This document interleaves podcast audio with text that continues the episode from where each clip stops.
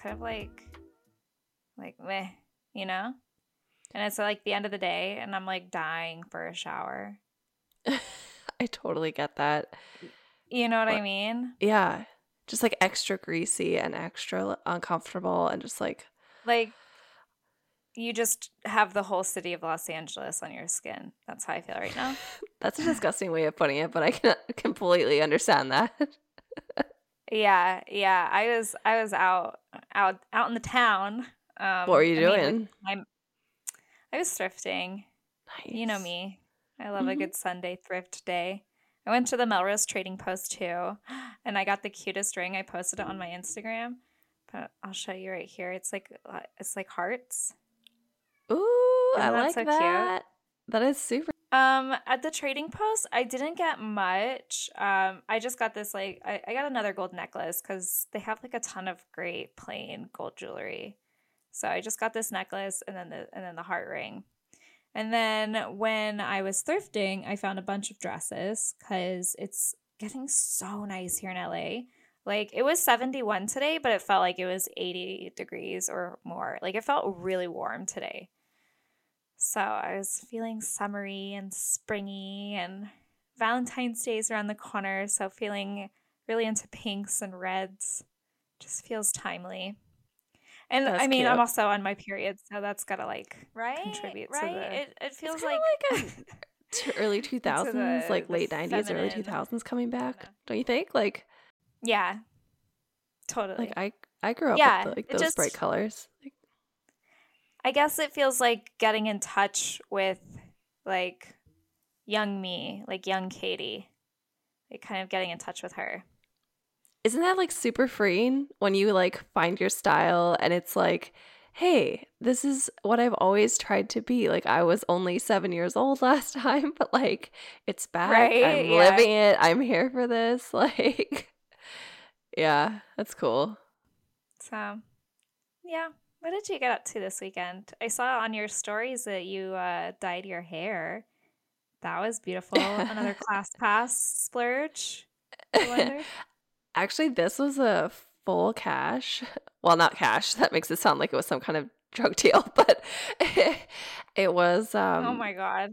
Real money, not uh, points money, and uh, yeah, it's actually a girl I met on the Facebook group who was. Um, like advertising her services, and her work looked so beautiful. Like I I think it takes a certain person to be able to achieve the blonde that I like, and that sounds weird because I haven't really been blonde in your presence, but I've been going blonde like since I was like twenty-one, so this is I, I've done this a few times. Like I know what I'm looking for. um And when I move cities, it's so hard to find that person that you trust. And it sucks too, because the girl that I trusted back home, she moved away and she she honestly nailed it. Um, but the girl here really did a good job. She, like the picture she took, I'm sure you saw it, was so gorgeous. I was like, oh my God, my hair is is model worthy. Um, but of course, like I yeah, it's styled so it pretty. Today. Thanks. Oh, yeah. Well, I mean, hair like that doesn't always need to be styled, right? Um, I can kind of relate to you on that blonde thing. I used to be platinum, and I had my hair like platinum, like white blonde, like purpley white for like three years. And I I was like bouncing around a couple of different stylists, uh, trying to like nail that color. And then um, when I was working as a barista, one of my like frequent customers turned out to be a hairstylist, and she turned out to be like an expert at blonde. Uh, so I went with her for like the two rest of the two years. And then I was like, okay, I think I have to like dye my hair back. And then the timing worked out perfectly because like she was like leaving hair. So I was like, well, isn't that thank crazy? God. Yeah. I know. You find someone you love, right? And then I know. Then life, life changes yeah. for yeah, either them or you. I didn't know you were platinum blonde. That's crazy. That must have been so cool. Yeah. Yeah, you got to look it up on my Facebook. I don't know if I – I probably have some on my Instagram too if you keep scrolling. Um, maybe a couple. But, yeah, I was platinum. I really loved it. And uh, I do miss it sometimes. But it was a lot of maintenance. We're talking like every six weeks here on the in the chair. It's a lot of maintenance. I was like, can you do that like thing where you get my roots pretty dark? I know it looks funny, but I just don't want to start with any issues. And she's like, no, no, no, like that's a thing. So she told me I could last like four to six months. And I was like, thank God. Like it's an investment already. So yeah. But um, yeah, it was good. Uh, I was just going to say, I had to tell you, she was laughing. She was like, do you want the money piece? Like, you know, the part by your face later. And I was like, oh, yeah, yeah, yeah. I want the money piece. And she's like, okay, good. I had to ask. I'm like, why? Did someone say no? And she's like, one time someone said no. And I'm like, why? Mm-hmm. And she's like, well, sh- she was going for like chunky highlights, like big Kelly Clarkson chunky highlights. I was like, what the hell? And wow. um, apparently I missed that. But she's like, for two seconds, like, I guess one of the Kardashians wore a wig that looked like that and everyone was going nuts for it. And she was like, yeah, it was, it was like six months ago or something. And I'm like, did you hear of this? I missed that. I guess it was fast, but what a nightmare. Yeah. No, thank you. That style. I know exactly like, the look you're talking about. It is not for me. No, or anyone you. Like Kelly right? Clarkson. Exactly. It's- yeah. Well, uh, speaking of uh, beauty investments, I scheduled my first ever Botox appointment. No way. So we have to have a, yeah, uh-huh. So we have to have a plastic surgery episode soon. Because I know we were wanting to talk about this anyway, so. I really wanted to talk me. about this. That's so yeah. cool. So what are you booking? Like what did, do you just book a general like consultation or what did you have to book? Yeah, so I booked a consultation because I'm not one hundred percent sure like what areas I want because I do have a budget. Yeah, so since I have a budget, I, I, I'm going to kind of like leave it up to the consultation of what I do on that day. But I, it's like a consultation and the actual appointment on the same time. So I don't know. I'm like, what do I want? Right? Um, I'm thinking of like my eyebrows because I I just kind of like whenever I sit like this, especially after a long day, you know, I feel like my eyebrows just kind of sink. It makes me look grumpy, and I don't want to look grumpy all the time. So I was thinking maybe a little bit on the eyebrows and then maybe a little bit around the mouth. So and uh, is it like – does it – it's not like filler though, right? I guess you'll have to tell us, but it's not like filler, right? It just stops a wrinkle from no, forming there? Essentially, it, it like like relaxes a muscle. Um So depending on where you get it is dependent on how long it lasts. So I think like the forehead and the eyebrows last like like four to six months or something like that, or maybe longer.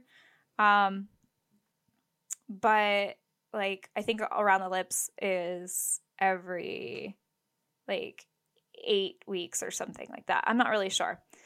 So yeah, I have a lot of learning to do. But I honestly I looked it up and it's it's pretty affordable. And I'm like, I don't want any frownies in twenty twenty-two, so I'm going to start with some Botox. And they say they say you should start in your mid-twenties, like, as preventative. So I don't know. If I'm already kind of feeling grumpy looking, I can only imagine how worse it's going to be when I'm older, especially if I'm always looking so grumpy. You know? You know when, like, your parents were like, um, if you keep making your face, it's going to stick like that? You yeah. know? Yeah. I feel like that's me. Like, they said that about my eyes. Now. Stop crossing Aww. your eyes. Like, don't I know, worry, right? They go the other way. Oh my God. That's so exciting though. So I actually wanted to ask you, have you ever had filler or will this be like the first face treatment? No, I've had filler done before, and um, I got it on my lips, and honestly, I liked it, um, but it's just a little bit expensive, and I don't know if I just got it with somebody who is um, like less experienced, but it didn't turn out bad, um, but it hurt like a motherfucker. It hurt so bad. Um, like how? And, well, because like a needle is going through your lips.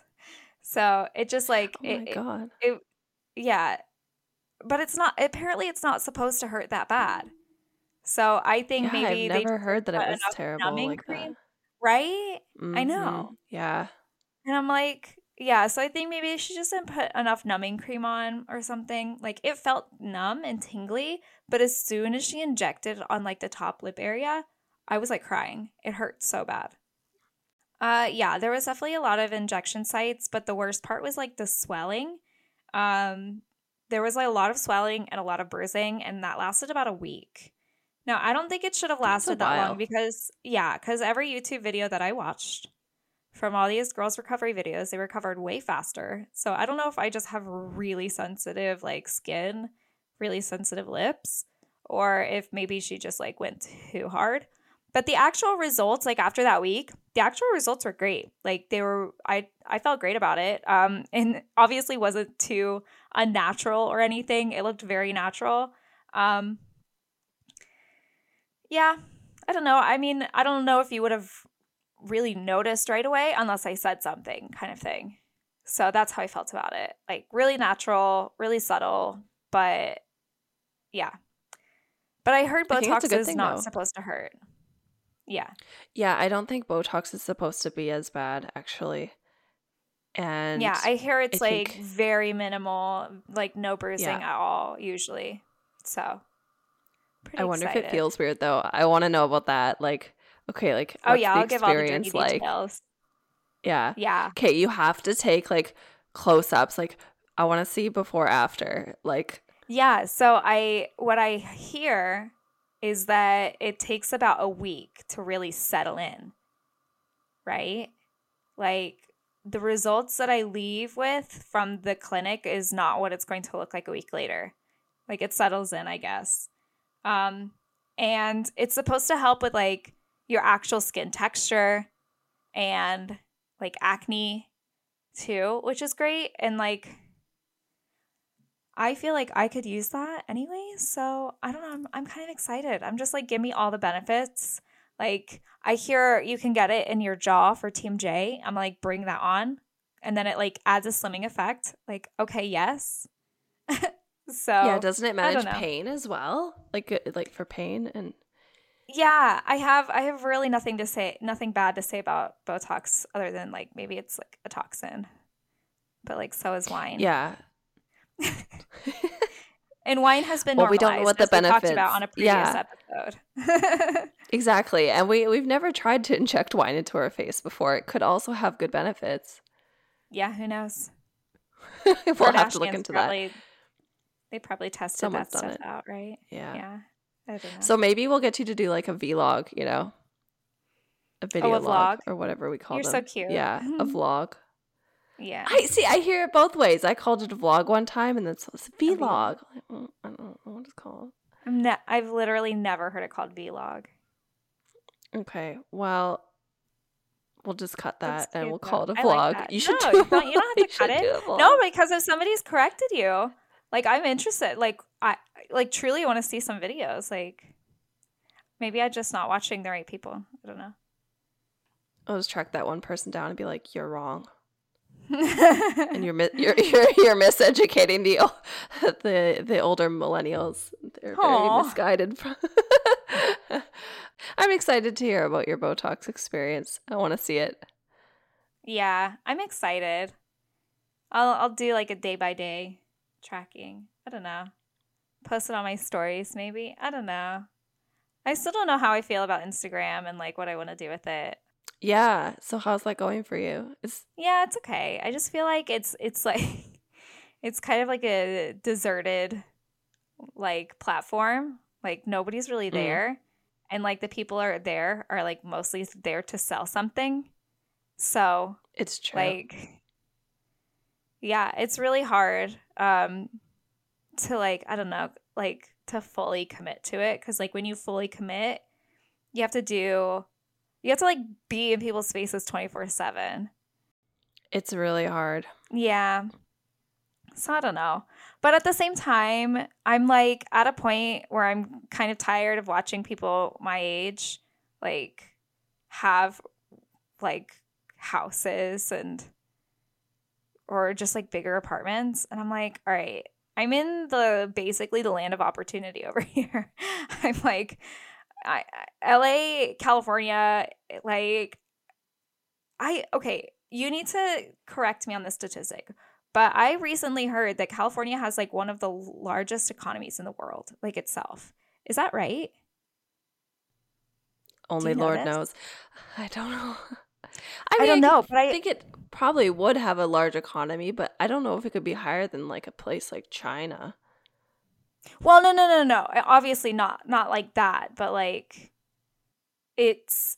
Or maybe it wasn't the world, but maybe it's like in, in all of the United States or something. It's like we the all of California makes more money than the rest of the states or something like that. It was something really wild.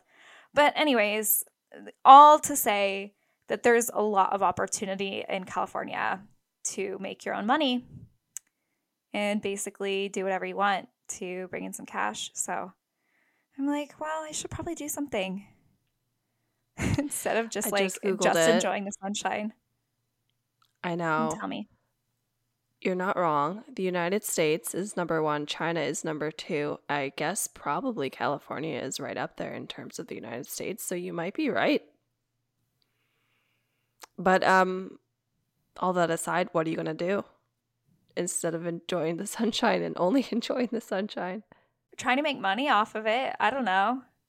That's the thing. That's what I'm trying to like grapple with, like with Instagram. Like, it just feels, it feels really sad to post on Instagram, honestly, because... Why? It really, because it feels like no one's watching, and, like, it just, it, it, I, somebody described Instagram to be, like, it's performative no matter what you do. No matter what you post, no matter how you post, Instagram is always going to be performative, and that feels right. It's like... There's there's no, like, as authentic as you want to be. There's no real way to be authentic on Instagram. Do you feel like TikTok is a better avenue, or are you waiting for, like, the next thing to come out? Yeah, I don't see – with TikTok, I know that there's not a lot of money to be made. There's a lot of growth to happen, but there's not a lot of money to make solely on that platform. Instagram is is one of the, like, best platforms to make money off of. That's the issue. And then there's YouTube, which I'm also thinking about. But then, like, like YouTubers have, like, really nice equipment. And, like, I don't know. To compete with that, I feel like people are so used to, like, YouTube quality videos that I would want it to look like a YouTube quality video, right? It's easy to do TikTok video on your iPhone. But, like, I don't know about a whole YouTube video. So I don't know. Maybe, maybe not. But there's a lot of money to be made on YouTube and a lot of money to be made on Instagram. So I'm tossing those ideas around. So but maybe it's just like you need to rejuvenate that passion for content creation, because it can get really hard, like wherever you are making the content. Like, I don't know if pl- platform switching will help or not. Yeah, I think I, I think I just have to get over my own barrier of just like not doing it, because I don't know. Like, I enjoy it, but I've developed this r- weird, like, fear of, like, I don't know. Like, I I hear people talking a, a, a lot about this on TikTok, too, is, like, people perceiving you, like, just being perceived is a really weird feeling. And, like, when you're being on the internet, you have to be open to people perceiving you in whatever way they want to. And it's it's kind of an uncomfortable feeling to get over. So I don't know why I've lately developed that fear. I didn't always have it, but like lately, I don't know why. It's just like getting to me, kind of keeping me back, you know? Like, do you feel um, worried that you'll run into these people in real life, or people that you know in, in real life will perceive you differently? Or is it just purely that your online followers might not like what you have to say, or what you look like, or what you're posting about? That's a really good question, and I don't know if I've really thought it through. Yeah, I guess it's it's probably a little bit of both. Um, I think the issue is the thing that's holding me back the most is like the type of content that I decide to create. I haven't really settled on that. Like there's so many types of things that I can do, but what can I do that that A feels like I can maximize on it? Like I can create a lot of that type of content. Like that's really hard to find. Like something that I can do over and over and over again easily in my regular schedule. And that feels fun. Like there's so many qualifications for that type of content. Um, and then like, I also need to find the type of content that resonates with people, the stuff that like people want to watch. So it's a struggle because I feel like this, like, especially with the videos that I make, I, I feel like I'm just like half-assing it all the time because I don't feel like I know what to do. So I feel like it, I don't put in like one hundred ten percent of my effort because I'm like, I don't know, trying to figure out how to make it like unique or like not just like another voice in the void, you know? Like with this podcast, it feels different. Like I feel like you and I have something unique, so it feels easy. Um, and the conversations are easy because it's just, I mean, it's just us. But with social media, it's different. It feels, it feels much harder. I think it's maybe the difference between like we have a brand and our brand is like our collective ideas, our conversations, and our guests. But when you think about yourself, then it's like, okay, this is really exposing me. I have to market something either I love passionately or I'm left with the bare bones, which is me. And there's nothing wrong with that, but it's uncomfortable. Yeah. And also like figuring out again, like what, I, what, what part of me, like if I'm, if me is the content, like what does that look like every day? Like what am I posting? So I haven't answered that. So that's like the hard part. And I know like the answer is like just make it. Easier said than done, you know? Maybe like, you know, because we all crave that authenticity. It's like maybe you just post a few videos about exactly what you're going through now. And maybe that will really resonate with people. It, w- it certainly resonates with me. Like when I think about um, the painting account, I'm like, I am literally like beating myself up for not posting enough on that and like having everything look, you know, perfectly aesthetically pleasing and having my voice like really uniform and not changing anything, but also growing and learning new skills and literally having to teach myself new things to be able to paint different content. It's not just like I have to have a new idea. Like I literally had to learn how to paint landscapes last week because someone asked me for one. Yeah. And I was just like, okay. Hey, so, it looked really good though. Thanks. But it's just like maybe authentically post about like that struggle. Like I, Mike was like, you should make a TikTok about your shit work. And I'm like, thank you. So I, I, um, I tried, and honestly the TikTok itself wasn't great, but it's the first attempt. And it was just me being like, yeah, I can paint houses, but I can't paint landscapes. Like, and, um, oh, I thought your landscape looked really good. Thanks. Um, but I think it's something to be said about just being like, hey, I'm in a struggle. I'm hitting a creative block and I'm really self-conscious about that right now. Are are you? Yeah. I mean, I could definitely do that, but I feel like I just, I feel like it's so easy for me to just put like, I don't know. I, I feel like it can come across, look, here's me talking about like how that can be perceived. I feel like it can come across like me fishing for people to be like, no, I don't think that way about you, or I don't know. It just, I don't always want to post stuff that feels like, ooh, boo, look at me, or like, um, I don't know, stuff that feels like down. Like I want my content to be entertaining and enjoyable, kind of quirky, maybe. Yeah. But we remember that we know. have a full range of emotions. Yeah, no, you're right. You're right. I know. But this is, I mean, this is why I haven't been posting too much for this exact it sounds thing. It's hard too. Like I want to be validating, but at the same time, it sounds like you're overthinking it. No, you're probably right. You're probably like one hundred percent right. But that's like, that's exactly where I'm at right now. Yeah. And that's fine. And I, I, I feel you. But your content has been awesome. I always go to your page. Like, I, it's so funny because I'm like, you're my friend. But I literally wake up and I'm like, what's Katie doing today? Like, I'll go to so your cute. page as if you are like an influencer that I follow, which you are, but also you're my friend. And I also check you out and I try to answer your questions because I'm just like, I love your content. And that's not me just trying to push you up. It's literally like I would follow you as a random person who wanted to see someone in L A doing cool things. I would follow you. So. Aw, you're so sweet. Thank you. Yeah, I guess I just need to keep posting. And then like the more that I just post every single day, I think the creativity will come and like the desire like to create will come. So I think I think that's just like the commitment I need to make. It's just like, okay, just get used to the feeling of posting. Kind of like how we're doing with the podcast, like getting used to the feeling of doing a weekly show. Um, and then as we get better at it, then we can start adding things in or changing things around. Um, but yeah, it's just kind of getting comfortable with the schedule. one hundred percent. Starting small. It is.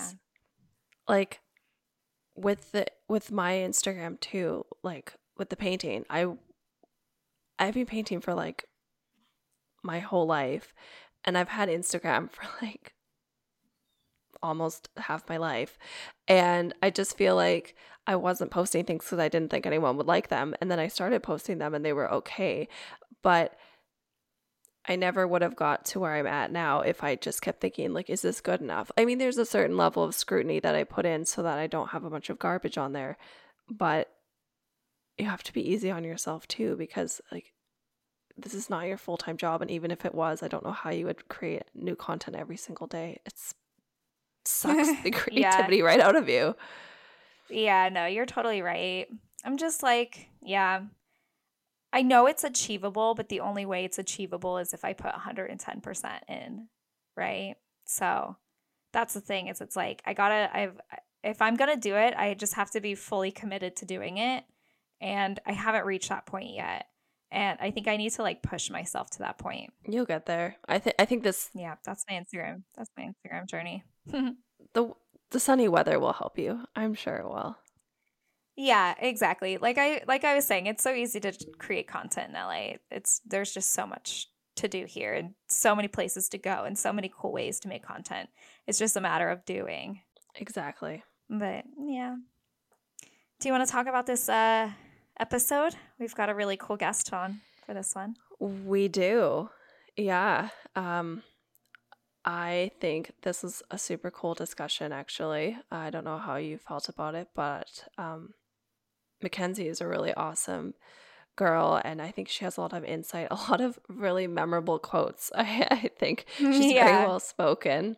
Yeah. And um, she's super down to earth. And I think it was such a cool conversation about like food freedom, the anti-diet culture. Yeah. Did you feel motivated after after the conversation? Yeah, I did. I was like, okay, so eat what you want and don't feel bad about it because your body innately knows what to do. Um, working on it, but I think she's definitely onto something there. Um, I think she said like a, what did she call it? It's like a point of equilibrium. Like eventually your body will figure it out. Like, yeah, maybe you'll want more food one day. Maybe you'll exercise more one day, whatever. But your body knows that place that it's comfortable. So like, let it figure it out. Stop challenging it to, you know, binge and purge and cut and count. Like just let it be. Yeah. Yeah, I, I loved it. I thought it was really insightful and really motivational and really, um, uh, yeah, she gave a, gave a lot of permission to relax a lot more about the way that we think about food, which was really nice and really needed, I think. And I like, too, how she didn't just say, like, um, without sounding horrible, beauty at any size. It's like, well, that's assumed, but that's not the goal here. It's not to just accept everything that you are right now. It's like the goal is to accept where you are and to figure out those things that you you want to change about yourself. Why have you shown up? If anything, and what is it? Yeah. Yeah, but just to get to the root of like, why did you show up? And what makes you happy? And what do you want to do? Like, I think what I'm thinking of is you asked something about that girl culture. And she was like, yeah, I mean, if that is your goal and you want to get up in the mornings and make a green smoothie and go for a walk, why not? Like, you need to focus right. on yourself and what you want and why you show up. And I think that was maybe the most helpful, is that it, although it is beauty at every size, that's not the point of anti-diet culture. The point is like showing up for yourself and, and looking out for what makes you happy and disassociating those wants with, with diets and food and limitations on food. Yeah. But also not feeling obligated to live the that girl life either. I think like that's that's what I appreciated, is like like that's a specific image. And if that doesn't fit into your life, if you can't fit in a green smoothie, you don't have to feel bad about what you went through. You don't have to think about drinking the green smoothie if you don't like the green smoothie. Um, yeah, I think that's exactly her point, is like it really is tailored to each person. Whatever they like, whatever they dislike, they get to they get to pinpoint that and decide. Yeah, and I think that's what makes her so smart, is she's like, there's no rule, like you already know. Um, and she just helps you hear that.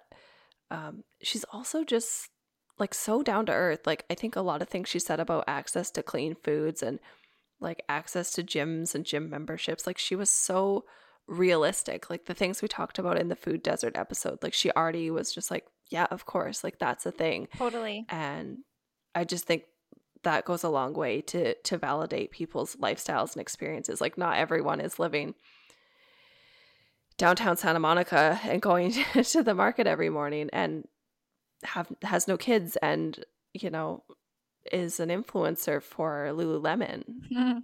For real. It just, it yeah. was really validating, I feel. Yeah, one hundred percent. Um, well, let, let's get into it. I'd love to, uh, I'd love to hear what the audience thinks. Um, so uh, you guys, if you are enjoying this episode, please leave us a review on Apple Podcasts, um, and continue the conversation with us on Instagram. You can follow us at the Coconut Grove Pod. Um, and then at Katie Destin and at Ashleigh Hansen. Um, yeah, this is a cool conversation, and we cannot wait to hear what you guys think. Let's get into it.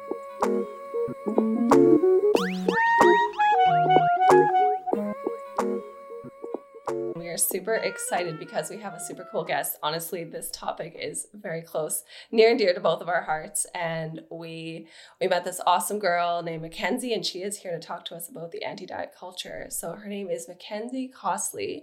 Mackenzie is a diet, freedom, and lifestyle transformation coach. Uh, her goal is to help women stop hating their bodies and obsessing over food so they can focus on what actually matters. So welcome to the pod, Mackenzie. Yay! Uh, Welcome. Hello. I'm so excited to be here. We're thrilled to have you. So why don't you tell us a little bit more about um, what you do? What's your background? Like give give our guests, like, or give our listeners a little um, insight into what they can expect from today. Yes, I am very, very passionate about helping women move away from diets and diet culture, because it has become so ingrained with many of us that we're not even sure what to do outside of dieting. And it's just become so ingrained. It's we're doing things on autopilot that are actually hurting us, both in the health aspect, but also the mental and emotional aspect as well. So I've made it my life's mission to help women break free from all of that so they can love who they are and show up as the powerful individuals that they are. Amazing. Yeah, we love that. Um, so Mackenzie, we spoke with you um, uh, last week when we were in, uh, getting introduced to you. Um, and you had a really interesting story that I think we should kind of set the kind of set this episode up with. Um, so if you wouldn't mind, can you give us like the from the beginning, uh, like your whole story, how you came about your um, coaching, the way that you do now, um, how you transformed outside of the uh, lifestyle and fitness realm. So yeah, go ahead and give the listeners the full detail.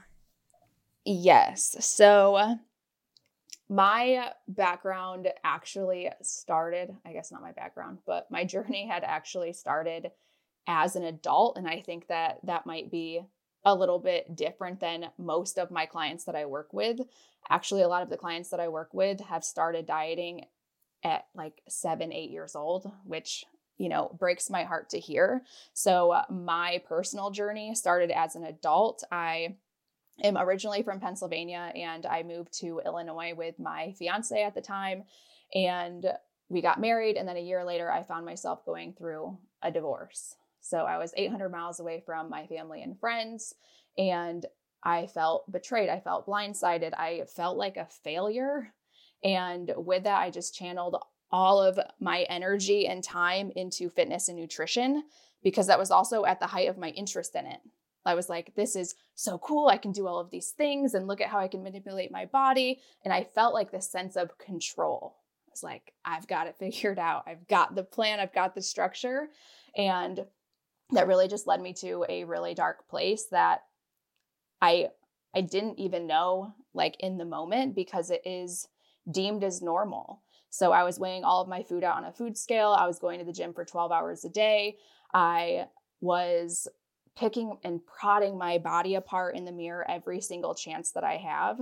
It's, I think when we actually were talking last time, I looked up my Google photos, and like, there are so many photos like of my body and of my muscles, and there are no images of friends, of memories, of anything else like of actual importance. So that was just a very interesting reflecting moment for myself.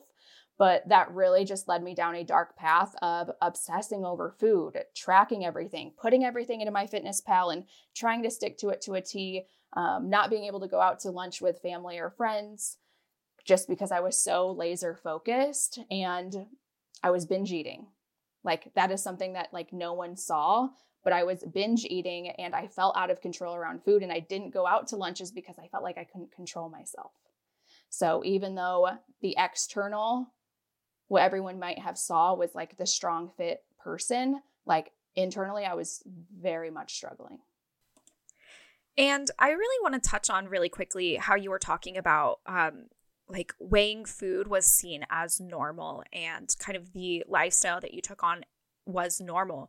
I definitely see that, um, especially across the internet or living here in L A, like that lifestyle is very normalized. And um, from what I'm hearing, you think this is a totally abnormal way of life. Our energy and our capacity is limited. And when we are trying to have so much focus on that and control that, it's very easy for perfectionists and O C D individuals to really just grasp onto that, because we do seek that control. And that really doesn't allow us to have this focus on the things that do matter in our life, like making the memories, going out and experiencing the delicious food, or going out with girls and being able to have drinks without thinking that you are, you know, spiraling out of control or doing quote unquote damage. Um, also, I I like to really say that like counting calories is bullshit. Biology is always going to win. We have different needs every single day. And when we are trying to be so rigid and strict, in my opinion, that's a recipe for disaster. Yeah. So how did you find, so where in your story did you kind of uh, switch? Where did you find that balance where things kind of restored back into your life? I love that. So there, I actually still have a screenshot of it. There is a moment in like twenty fifteen, I think. Um, I wrote a diary entry into MyFitnessPal that was private. And it literally is like me in a diary entry saying that like, I feel like I know what I should do, but I'm not doing it. I feel out of, like I'm binge eating every single night. Like, what is going on? I can't live like this. So that moment to me, it was like something has to change because I'm struggling. I feel depressed. I'm isolating myself. I have horrible body image. My confidence as is at an all-time low. Um, so that was really where that began to open up. And I knew that something had to really change and shift. So I started to make some changes. I also was working with clients at that time. Ironically, if it fits your macros, that's what I was doing with clients at that time. And I had a client come to me with her goals, and she actually suffered from anorexia and binging and purging. So obviously the calorie numbers, anything about that would have been very triggering for her. So I was able to help her through that in a completely different way. And honestly, that transformed everything for me, because I was, I was so sad hearing women coming to me saying, when I lose ten pounds, then I'll be happy. Then I'll download the dating app. I'll get back out there. Then I'll wear, I'll feel confident. So it's always like, when I do this, when I lose this X amount of weight. And at that point, we're delaying our life. Ooh, that's such a good point. Um, you talked about macros a second ago, and I want to really let Ashleigh take this uh, from here, because uh, she has personal experience, recent personal experience with doing macros dieting. I feel like it's, um, it's something I was doing for probably all of twenty twenty and twenty twenty-one. I was on the macros diet, and I really resonate with the like binge eating. You're just kind of like putting everything into your MyFitnessPal. You're tracking everything to a T. And for me, I'm kind of like a, a goals and rewards kind of person.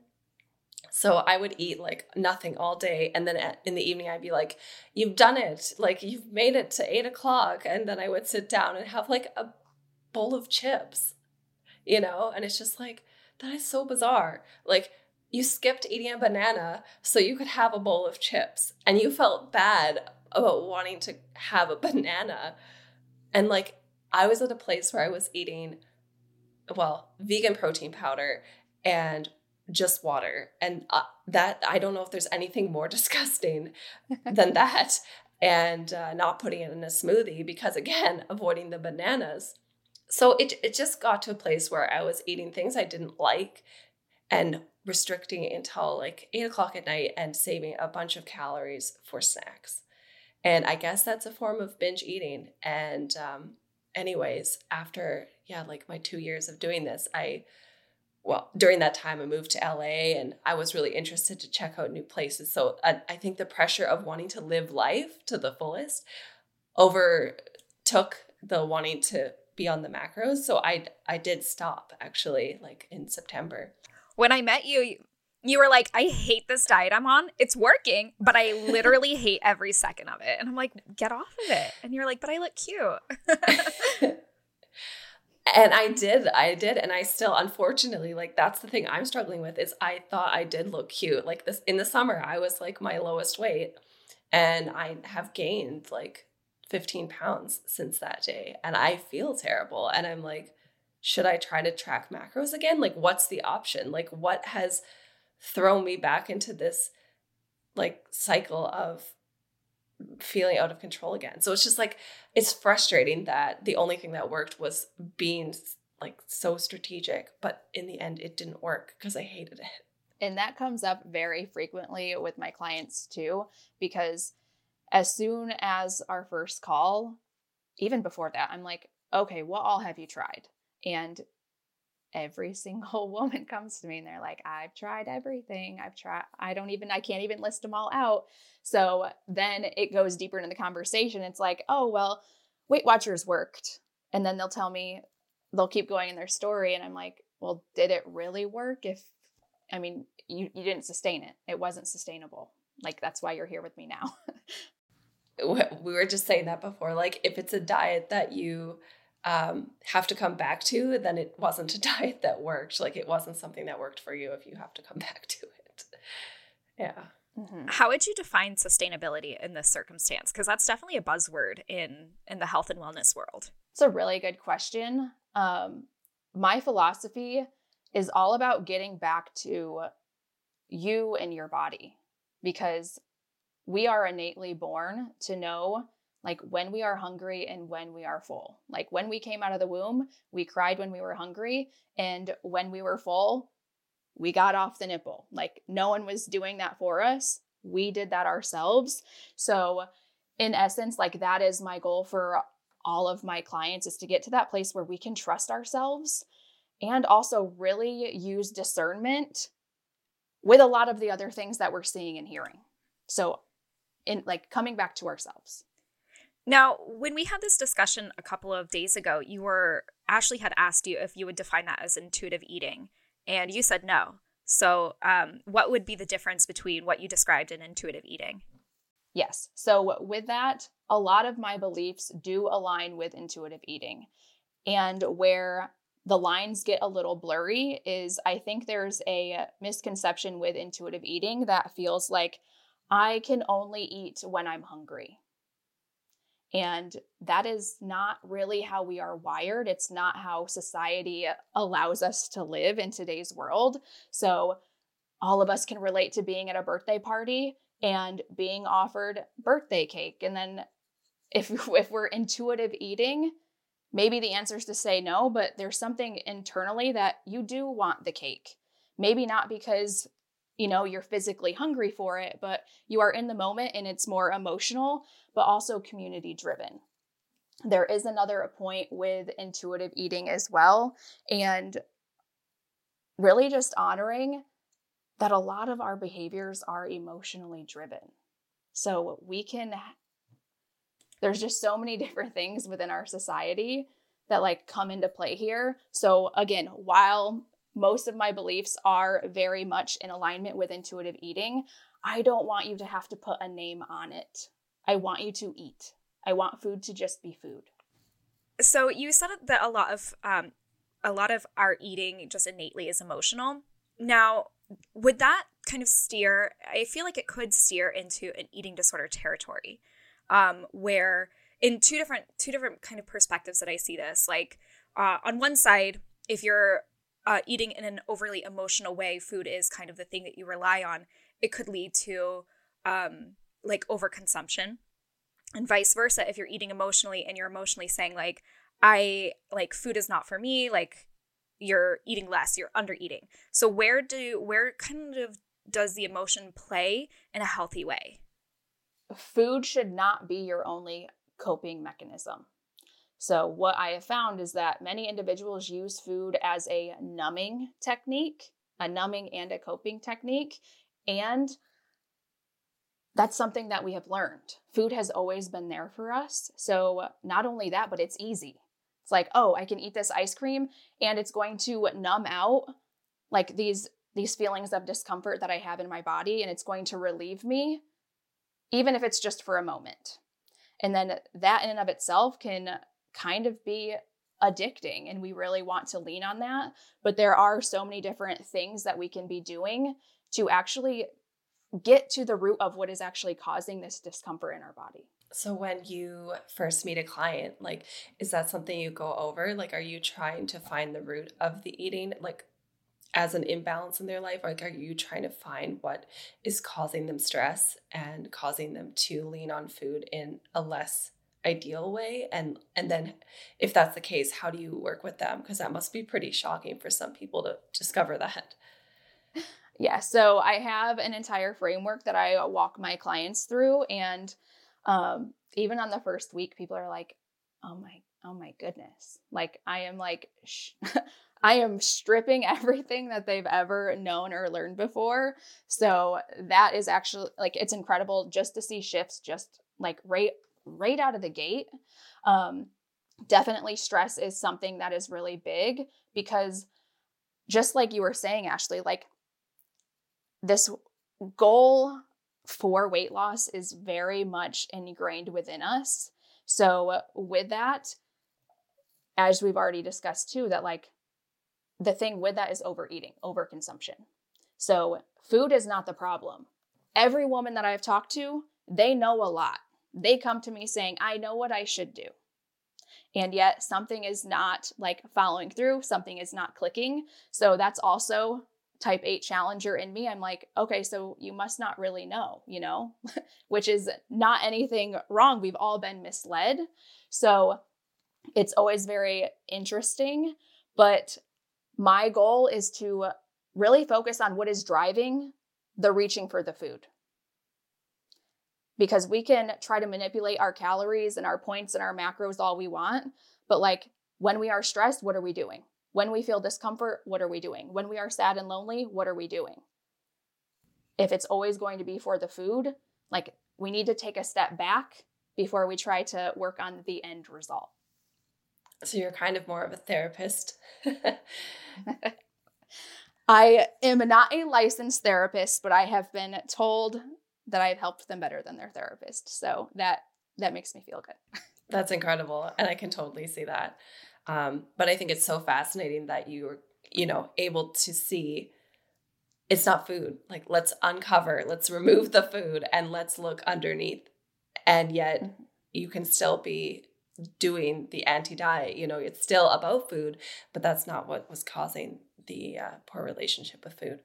But that hits home for me because I think I am definitely a stress eater. And so yeah, we talked about this in a previous episode. New Year's resolution is to become more calm, to be more relaxed. And I think that is part of me trying to have a healthier relationship with a lot of different things, including food, since I'm not on my macros diet anymore. That was an attempt. We're, we're three weeks in. Yes. And that is so amazing. And as you've just really touched on, because you don't have this focus on food, you are seeing improvements in other areas of your life.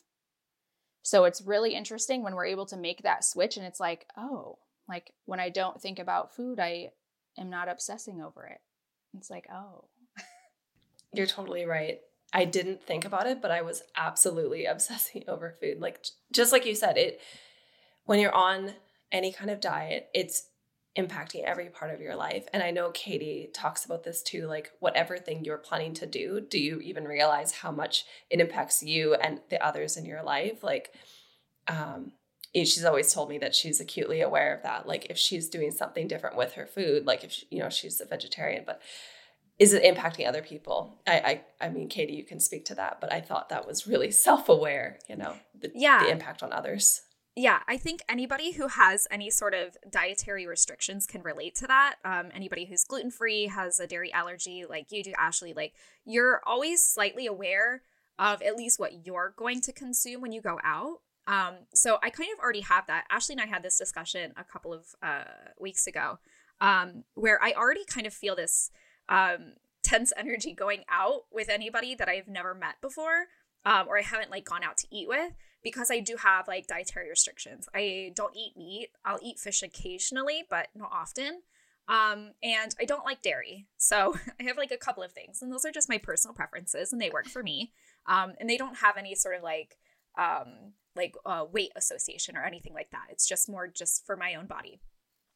So I'm always thinking about that. And I also grew up in the South.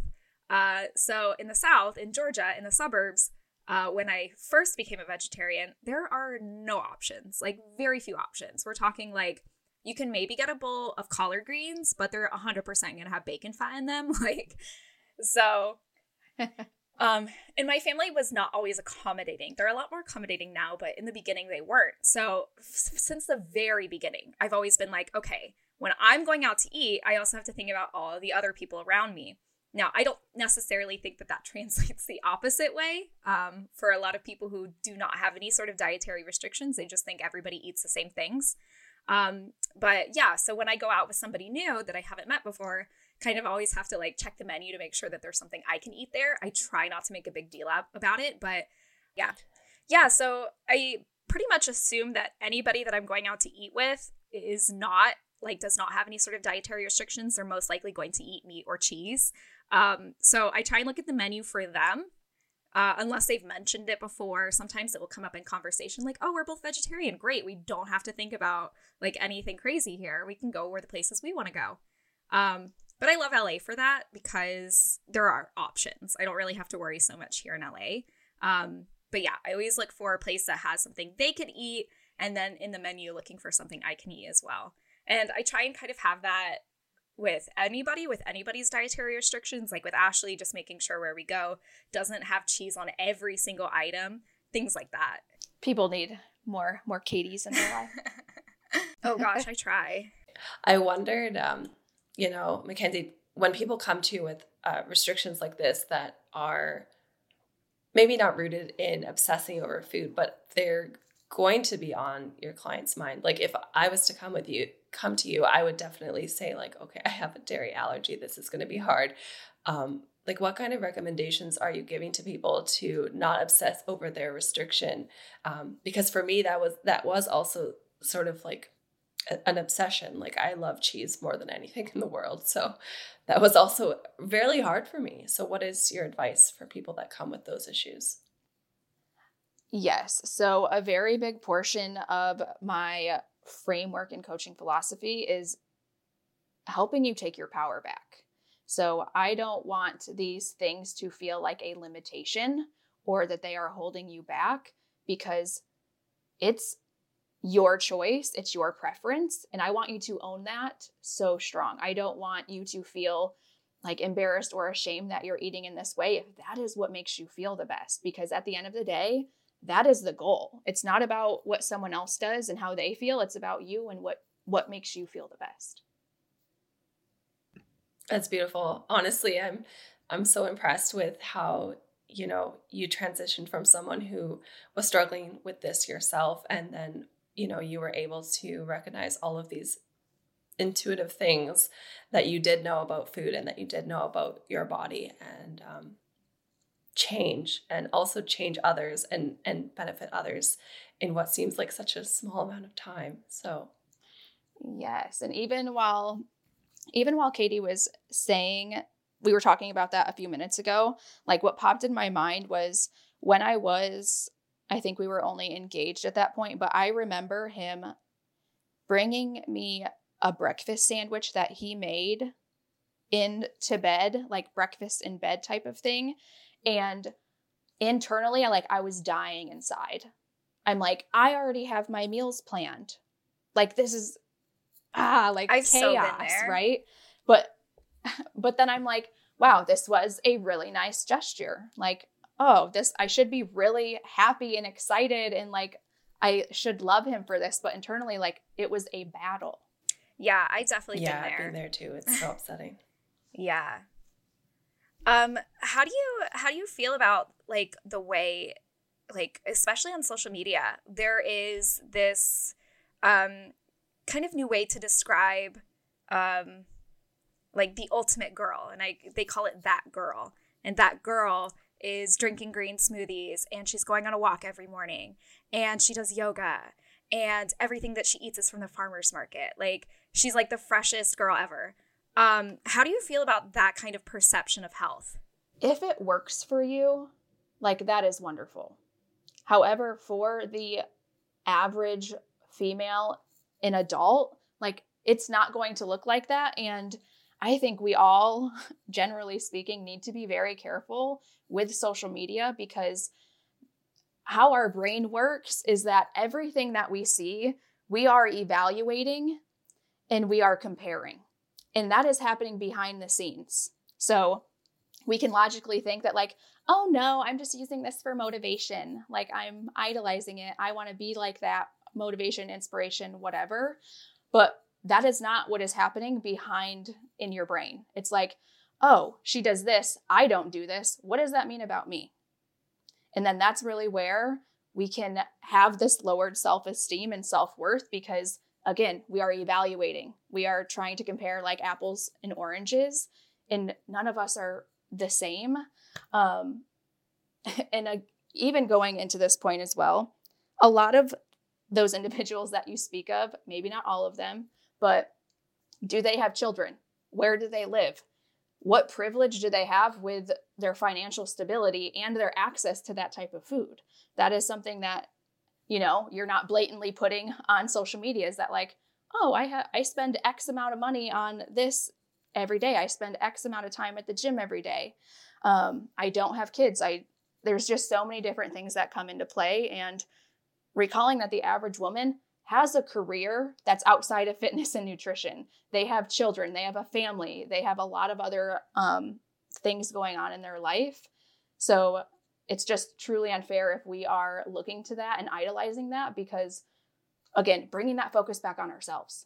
It doesn't matter what she's doing, but like, what do you want to do? Do you want to drink the green juices? Do you want to get up and go for a walk every morning? If so, great.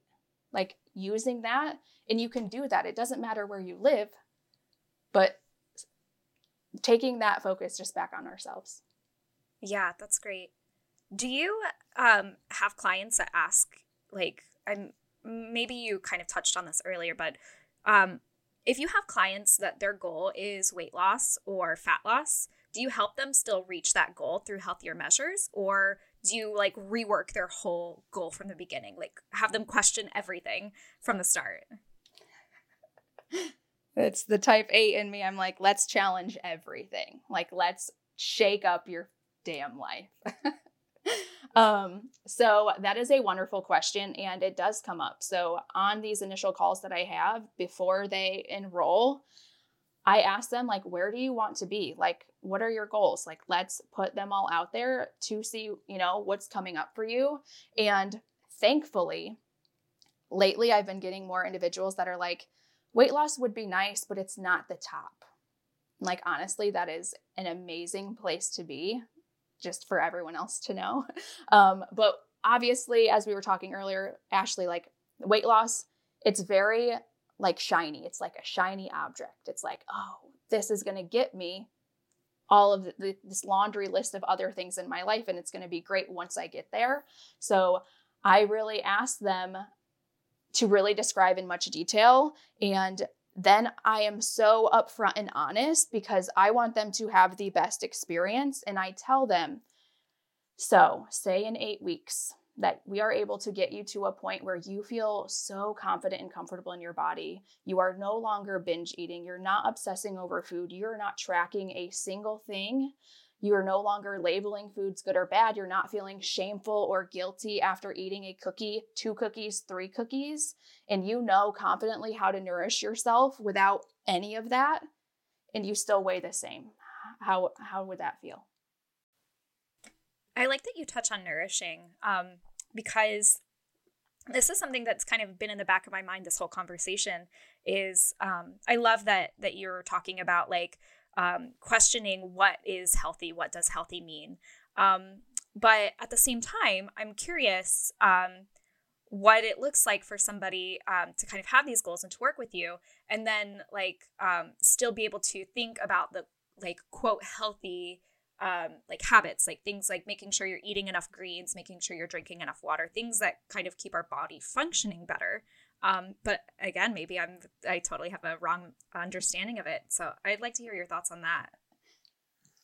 Like with nourishing, going back to the emotional aspect too, realizing that like so many things are nourishing.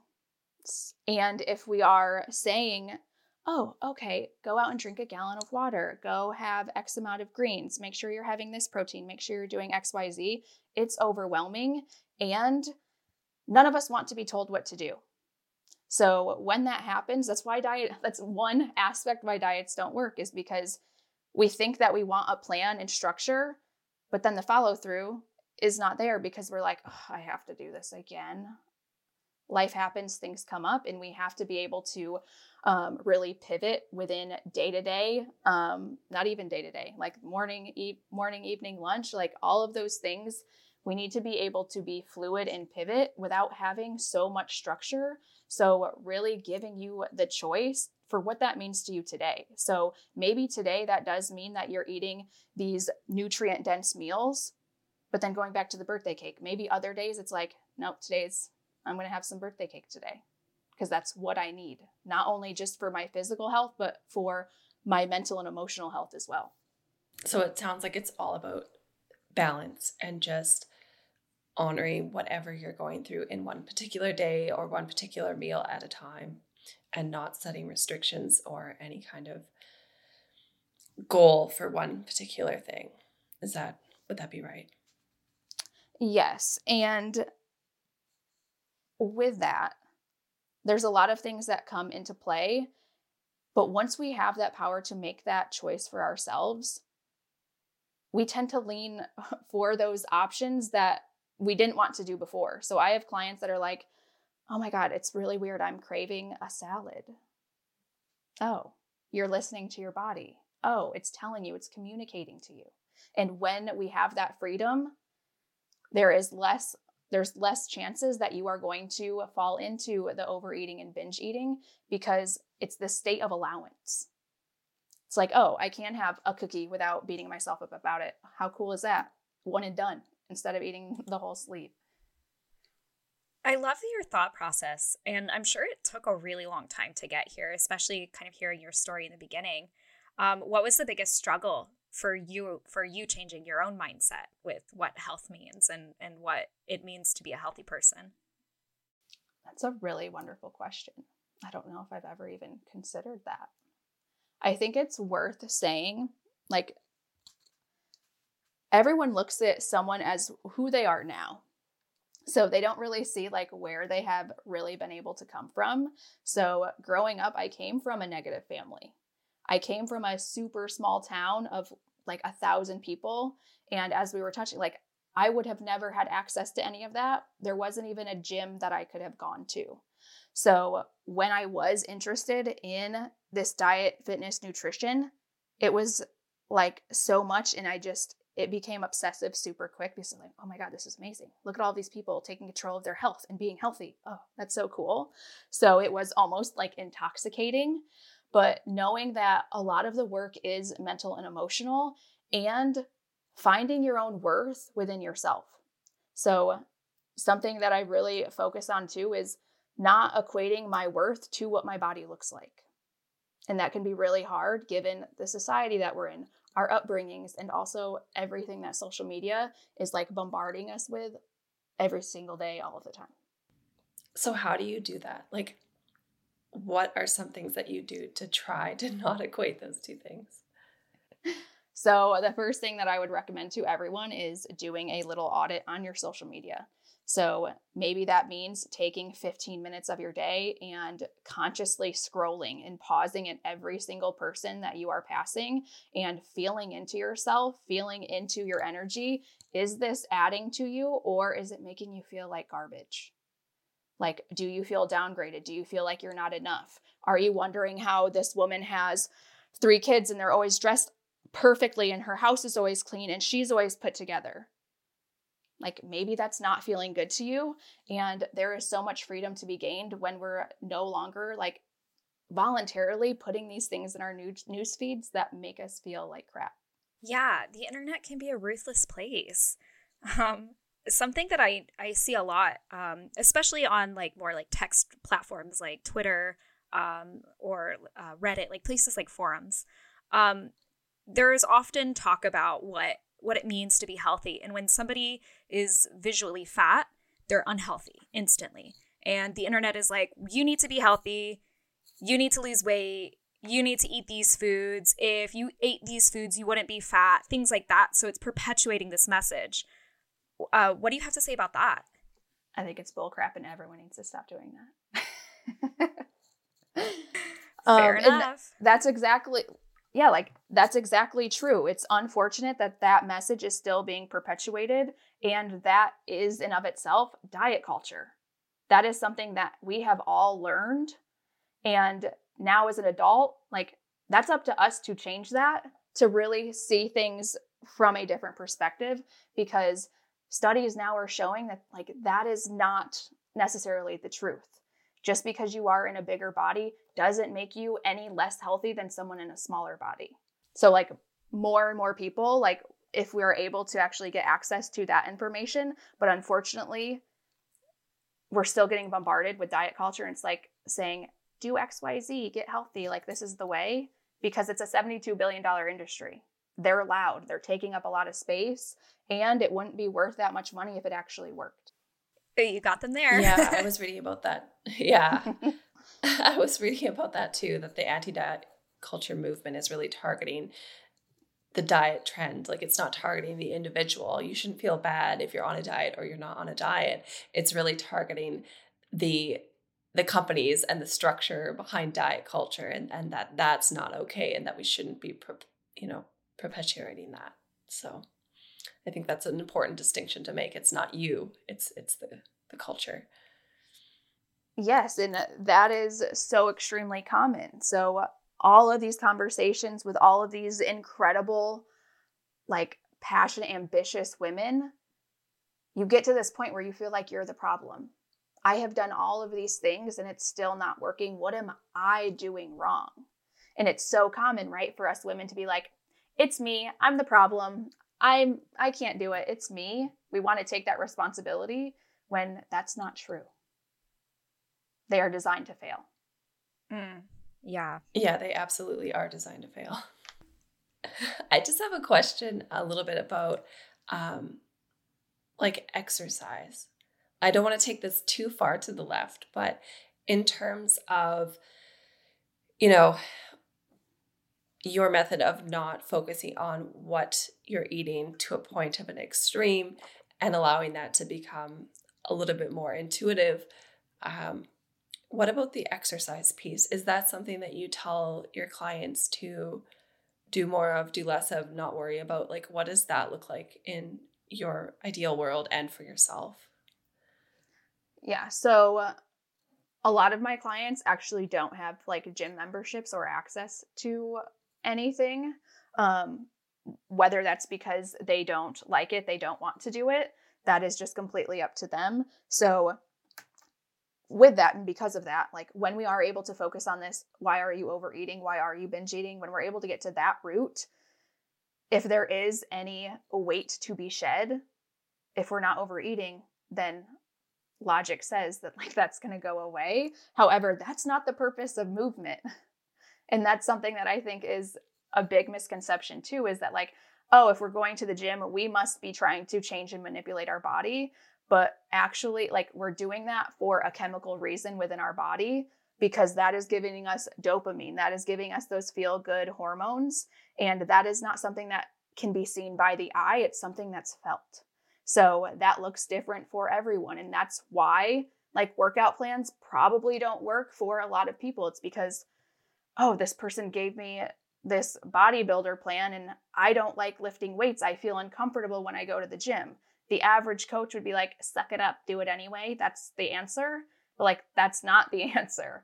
So like finding what is going to work for you and that you enjoy, but is also something that's sustainable. So I see people who like run like ten miles a day, like something absolutely absurd. Good for you if you are a runner. You will not find me running.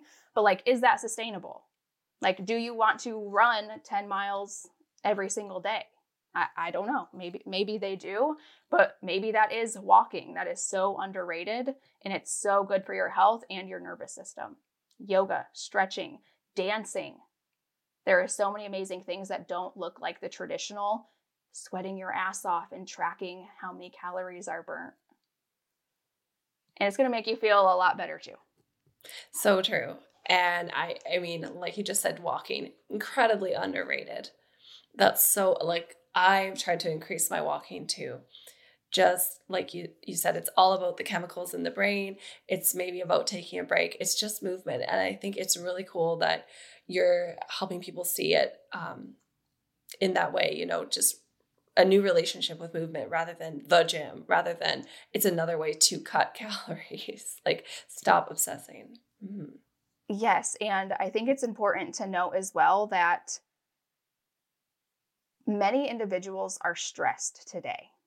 And just because you may be able to handle it and act like you're okay, your body is still feeling all of the stress that you are doing. So a lot of individuals aren't going to benefit from hard, strenuous workouts. That is when those lower impact movements are actually going to help you significantly, because you're you're constantly in this fight or flight state. And when we are doing like high intensity, really pushing ourselves super hard, that is always only going to stress your body out further. And then you're going to cling to all of that quote unquote weight that you're wanting to lose. I've experienced that personally as well. Just um, like going through my master's program, always being super stressed and then trying to work out to reduce stress, but not recognizing that half the time I was too stressed to work out at the intensity I was working out in. Now, I was in Winnipeg and it's very, very cold there. So walking wasn't a super good option. Um, but just like walking on the treadmill probably was a better option than like a HIIT workout that I was doing.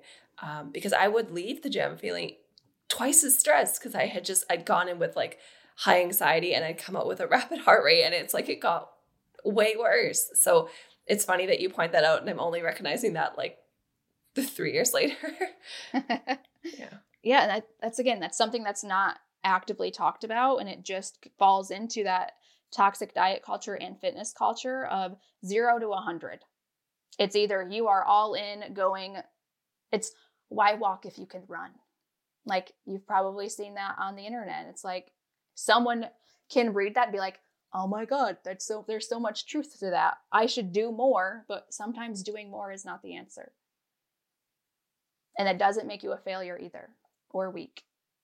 Um, can you tell us um, if there are any leaders in this kind of like anti-diet, like I wouldn't call it an industry maybe, but like who who is speaking up? Like who who should we be looking at for um, like inspiration to break apart from what everything diet culture and fitness culture has taught us? There is an amazing book called Anti-Diet from a Christy Harrison. That to me is such a game changer because that lays out a lot of things. And it's honestly funny because I had already had my program like written out in my like beliefs and values and all of that. And like that book solidified everything. It's just like, oh my God, like I'm not, I'm not the crazy person who th- I'm not the only one that thinks this way. So Christy Harrison is definitely someone that I would, you know, be watching.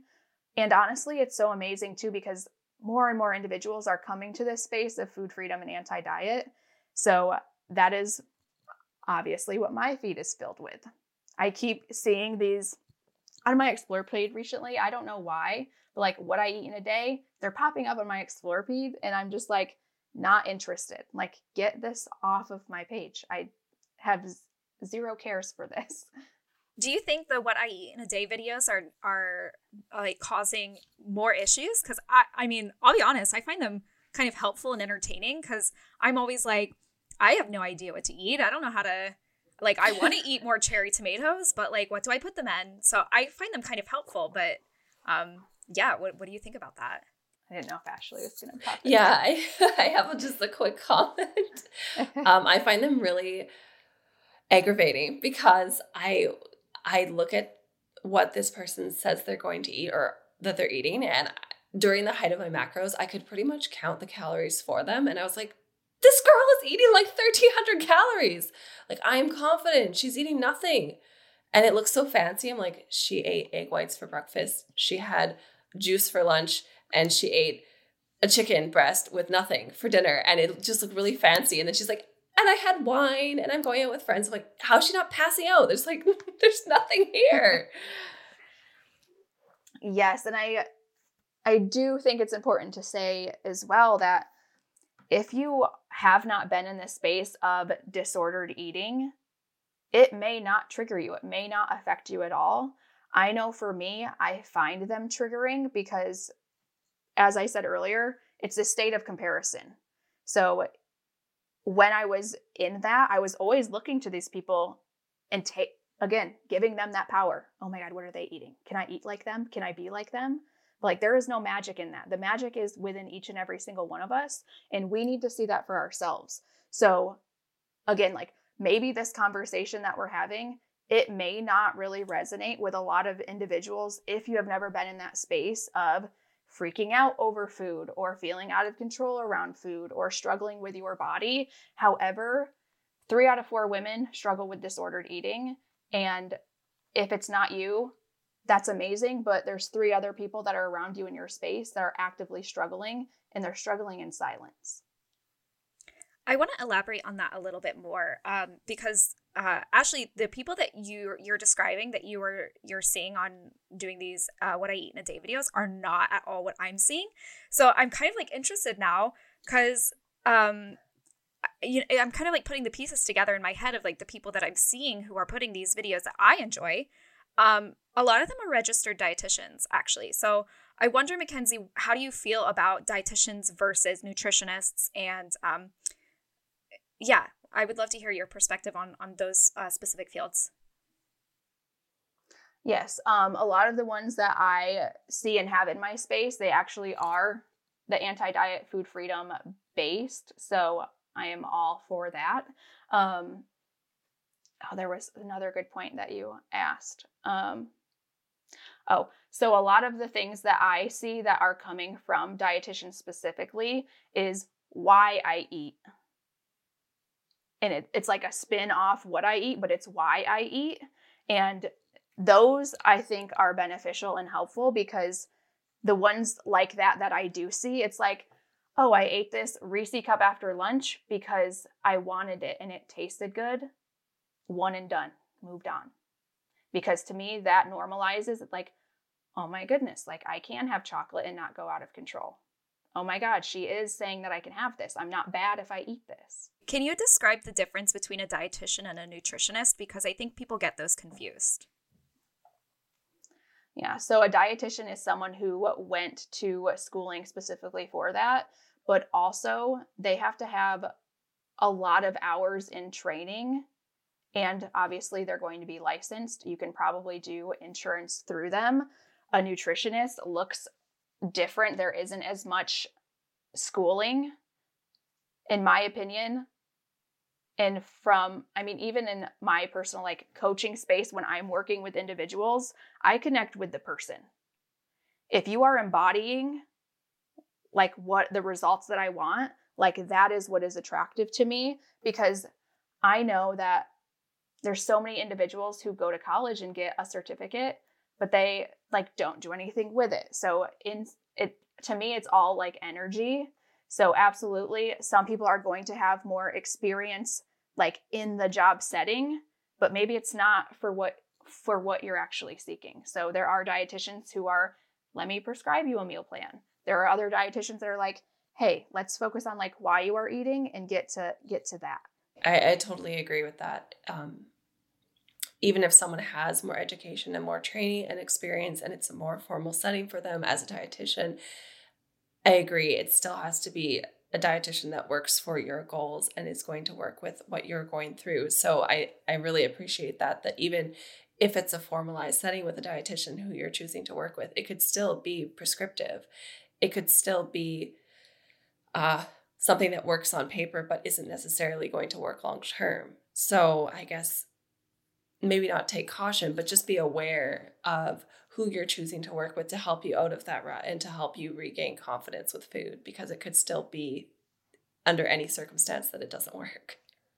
And actually, like, this is such a good conversation too, because like, you're absolutely right. You can go meet with a dietitian, but have they, have they been in your shoes?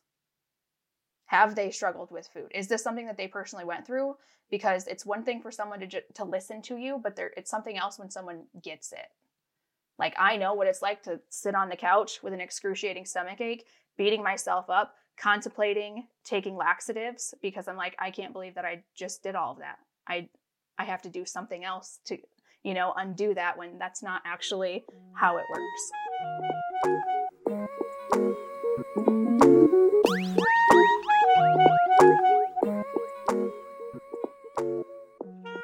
At what point does a client contact you in their journey? Are they contacting you like when they're at like the worst point of their eating disorder, or are they kind of contacting you um, at different points in their journey? Do you notice a pattern? Um, essentially, everyone comes to me when they've tried everything, and essentially they're just ready to feel good. Like, they no longer want to be at war with themselves.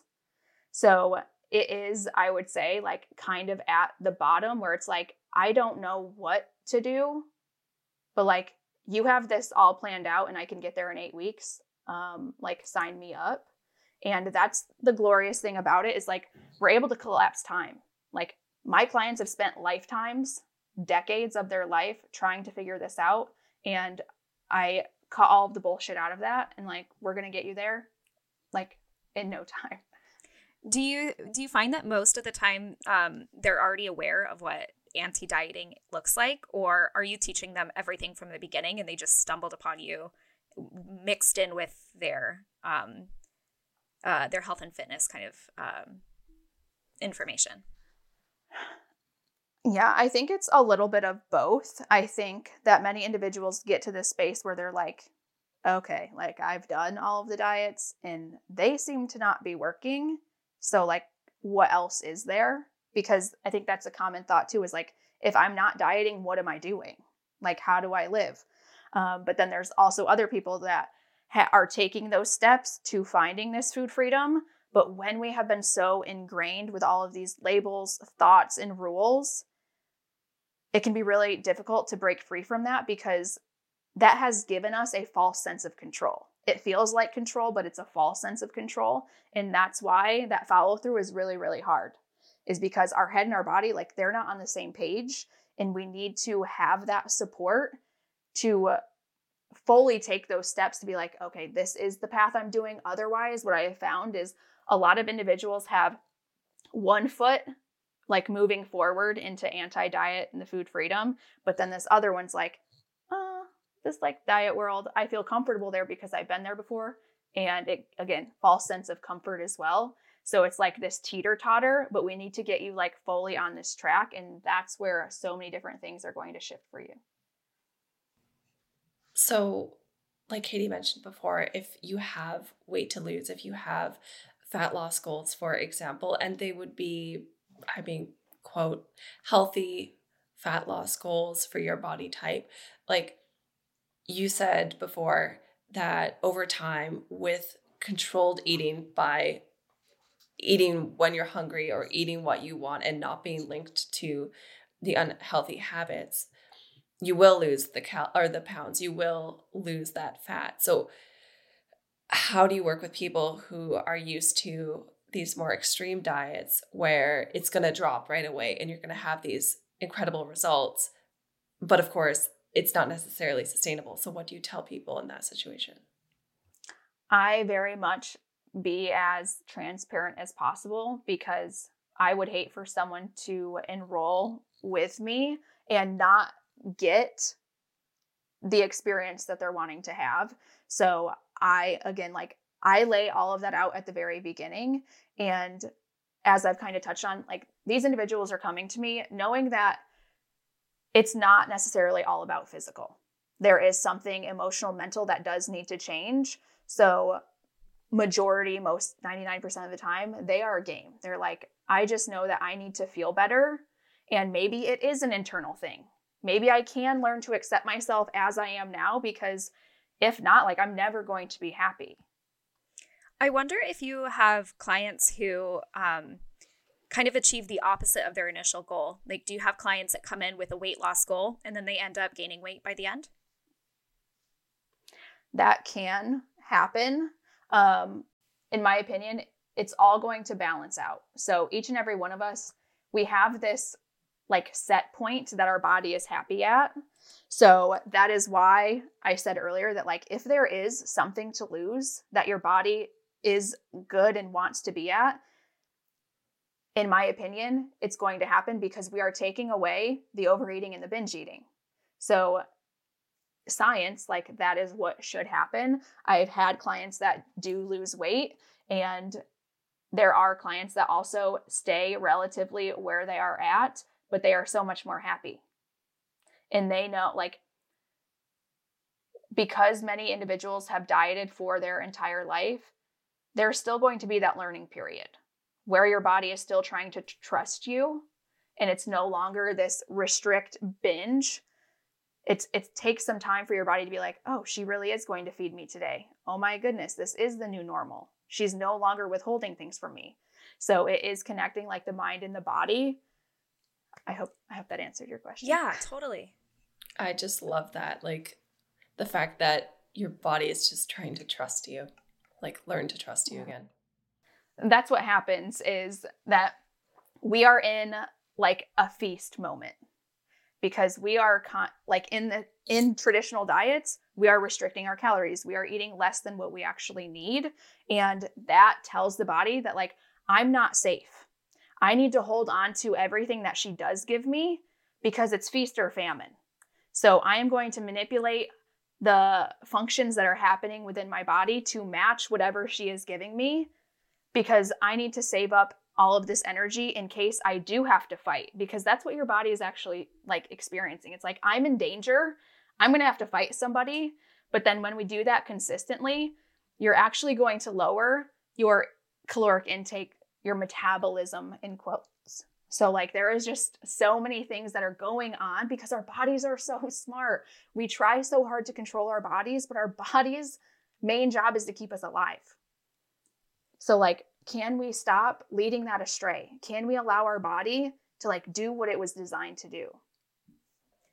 Yeah. Um, I know that you talked about this earlier from the start of your journey, but something that I see um, with a couple of my friends who have a really healthy view on um, like uh, weight and food, they have a couple of stories um, where uh, very similar to yours, where they were like really um, like heavy into the fitness world, like trying to restrict eating, trying to eat the right things, trying to exercise, doing it all at the same time, and experiencing depression or anxiety uh, at the same time. And once they started eating more slash gaining weight, like significant amounts, like we're talking fifteen, twenty pounds or more, um, they're happier. And they're telling these stories like, three years ago, I was thirty pounds lighter than I am. I looked beautiful, like what you would consider like a beautiful skinny person.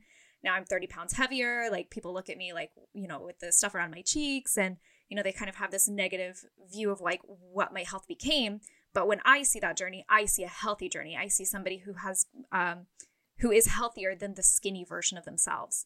Um, so I kind of want to touch on that a little bit, because I know we've been talking a lot about weight loss and fat loss and kind of the perspective of which you work, but I would like to kind of touch on a little bit more of the opposite spectrum of how gaining weight is a good thing and how um, changing the image of what health is, because um, I'm sure you experience that a lot in your coaching as well.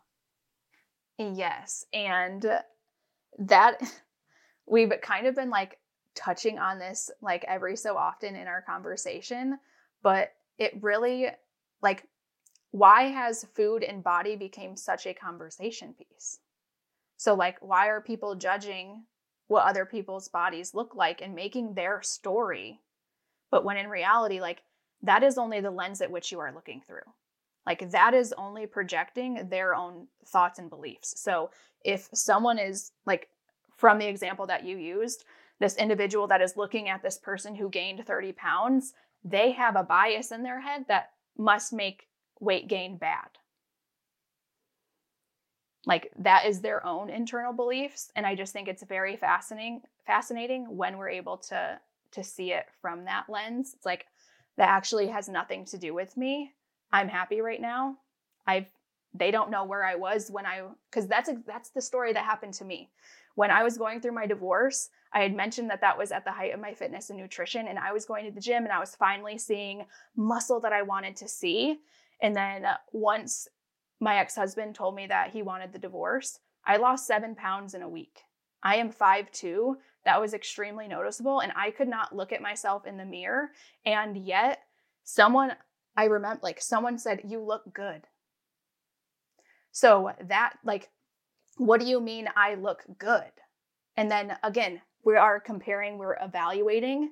It's like this math problem in our head that just happens automatically. It's like, they think I look good smaller, so that must mean a good thing. But when in reality, it's like, no, I'm depressed. No, I'm really struggling. But that is something that is so common that actually happens, is we don't really recognize the power that like these compliments have. Like, why do we compliment weight loss? Because that can actually only be triggering disordered eating. Because when we are younger, if we are always getting like congratulated or saying, oh, you look great when you are dieting and you've lost weight, you are going to equate that to being in a smaller body is more attractive. And then that is just a cycle that keeps perpetuating. And before we know it, we don't even know where that started. So I see a lot of um, criticism on the word uh, flattering now. And that's a word that I never really had a negative association with. But I see that the word flattering is um, also seen in a very negative light for that specific reason. Do you have opinions on that? I personally haven't heard of that, but I mean, it makes sense. And also it does go back to like the bias. So if you have never struggled with food and your body image to the lim- to, to the thing that like everyone else has or other individuals have, it may not trigger you as much. Um, My personal one is, oh, you look great. I know logically, like, that is meant to be a good thing, right?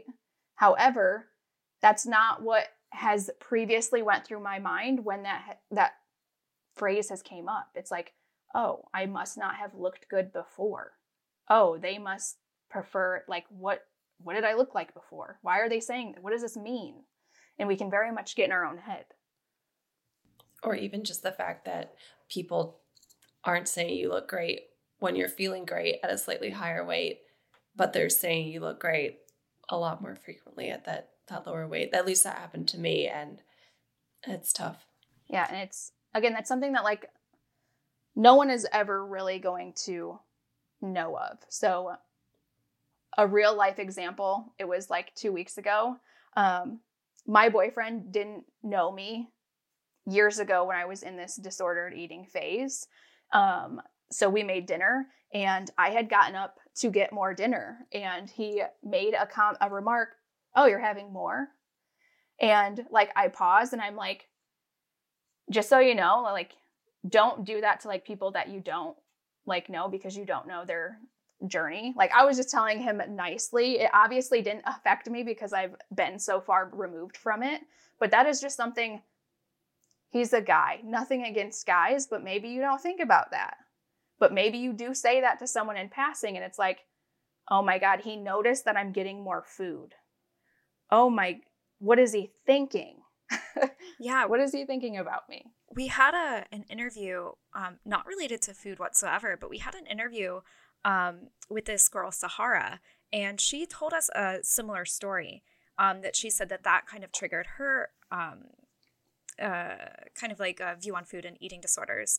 Um, that her grandma used to say that to her. Oh, you're eating more, after telling her she should get seconds for later. And then when she went to go eat it, she's like, you're eating that again now? So all of those tiny little comments are like little daggers. Yeah. And, like, again, it's great if, like, they don't bother you, but chances are they probably bother somebody else. It's funny that it can even happen within, like, close relationships that, um, you know, you, you trust and they know you really well. Like, even between Mike and I, um, it's, it can be like that sometimes. You know, he'll say, oh, wow, like, you're really hungry tonight. And it, it doesn't mean anything, but, um, especially in the time when I've come off the macros diet, it's, it's been like, okay, that's fine. That's a neutral comment. It doesn't matter. um, but it's still hard for me to, to just, Uh, hold my ground sometimes. Yes. And that's the whole thing, right? Those comments that come from people that are very close to us, that we love, those are the ones that sting the most. And that's the ones that we give the most power to. And within a lot of my clients, these comments are coming from mom and dad. So, like, from childhood, we are carrying these stories and patterns along. And it's like, oh, wow, like, I never thought of it like that. I never put those two things together. And sometimes just acknowledging those pieces, sometimes that's enough to be like, oh, well, that's silly. Why have I been doing that? Okay, like, revert, pivot. I'm going to do something else now. I get to decide. Yeah, you're so right, especially about the people who are closest to you. It just brought up this very vivid memory, which I feel every time I think about this, it just, like, hurts my heart and soul. Um, I remember being in, let's see, I must have been in middle school, and my sister was in elementary school. So for me, um, being in middle school with a bunch of um, ruthless girls, uh, a lot of what you get attacked on at a young age is weight. Um, so I do remember, like, always reading magazines and, like, looking at women's health magazines in middle school, being like, what are the ab exercises I need to do? And, you know, I, I have to make this list for myself. And so I... privately, at least I thought that's the way that I was. You know, I, I never really wanted my parents to judge um, kind of like that lifestyle. I was like, this is just for me, even though no middle schooler should ever be doing that whatsoever or have that kind of thought. But, you know, I, I grew up in the nineties and two thousands where slim fasts were put in our hands. Like, have vivid memories of my aunt being like, here's your breakfast, and it's a slim fast shake, like at middle school or high school. But the thing that really broke me, and the thing that I that I constantly think about that kind of brings me back to this um, kind of healthier eating and anti-diet, is I saw a, a paper on my sister's door with, and it was in her handwriting, and it said something like, um, like my goal is to lose like five pounds or like how I'm going to lose five pounds. She's in freaking elementary school, and she has this list of exercises, you know, like uh, doing this ab workout, doing this blah, blah, blah. Like, and I'm like, did I do this? Did I cause my sister to have, I like ripped it off her door. I was like, no, I am not going to let you have that kind of lifestyle. Like, like I can see that it's doing something to me, but like, I'm not going to let you go through that. And like, it was like such a big wake up moment for me to be like, what am I doing? And, you know, not to say that that like was the end all be all for that kind of attitude. Um, obviously I still participated in diet culture and fitness culture in those ways, but it, it's such a wake up moment that really brings me back. Like, I cannot be the person that perpetuates this for somebody else. I cannot be the reason that I am causing somebody else to have an eating disorder because it's the way that I think life should be. I, I just really appreciate the the family aspect that we touched on, because I think a lot of people can relate and a lot of people are going to have similar stories. And that's honestly why a good chunk of women come to me, is because they are seeing how their behaviors are affecting their children. So in many, like maybe there are a lot of mothers that are listening to this right now and really resonate. And it's hard to see it when it's us. There's a phrase that I love to say, and it's, it's hard to read the label when you're inside the jar. We don't know the impact that like our behaviors and actions are making, but when we see a loved one doing it and picking up on it, that's when we take notice and we're like, mm, okay, maybe that's not really right. And then we take that next step back and it's like, well, where'd they learn it from? And it's like, it's an oh crap moment. And that also is just a really courageous space to be in, because you're taking that brave step to do something different and to change the directory of not only your life, but your children's life as well. Um, it's really interesting because I use this example that like you can tell a child not to swear, but then they swear because you do it.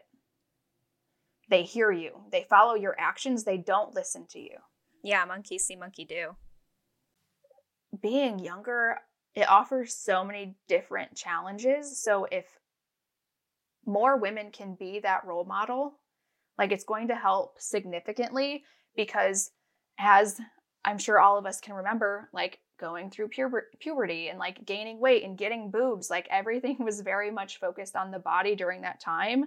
So can we be better role models to like take that focus away and maybe tell our children that they're beautiful, that they're strong, that they're capable, that they're wanted? Like, can we tell our children, our nieces, our, even our nephews?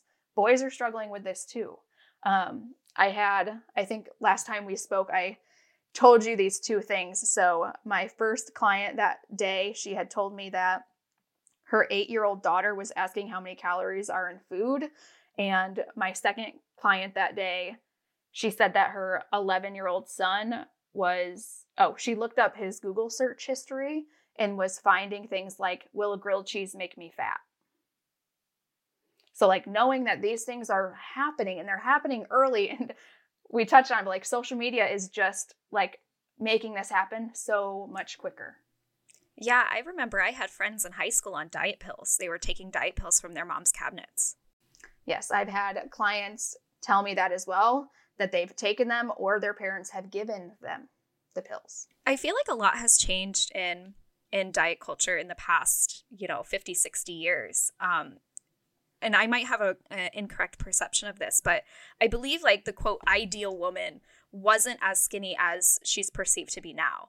Um, I think it got worse in the nineties and early two thousands, where being so thin you could see your bones was fashionable. Um, but, you know, back in the fifties and sixties, Uh, it was at least a little bit, a little bit curvier. Um, obviously, like people love to be like, oh, Marilyn Monroe was a size ten, but she was actually like more likely a four or six. Um, but yeah, I, I would just like to kind of like, do you have any, is there any like grounding to that? Did, did the ideal woman uh, change her image over time? I think it would be really be just beneficial to see how diet culture has played a role within that, right? So who who deems these women like that girl? Like, who is deeming them something to be admired for? Because if we are constantly trying to size ourselves up to somebody else, we are always, always, always going to fail.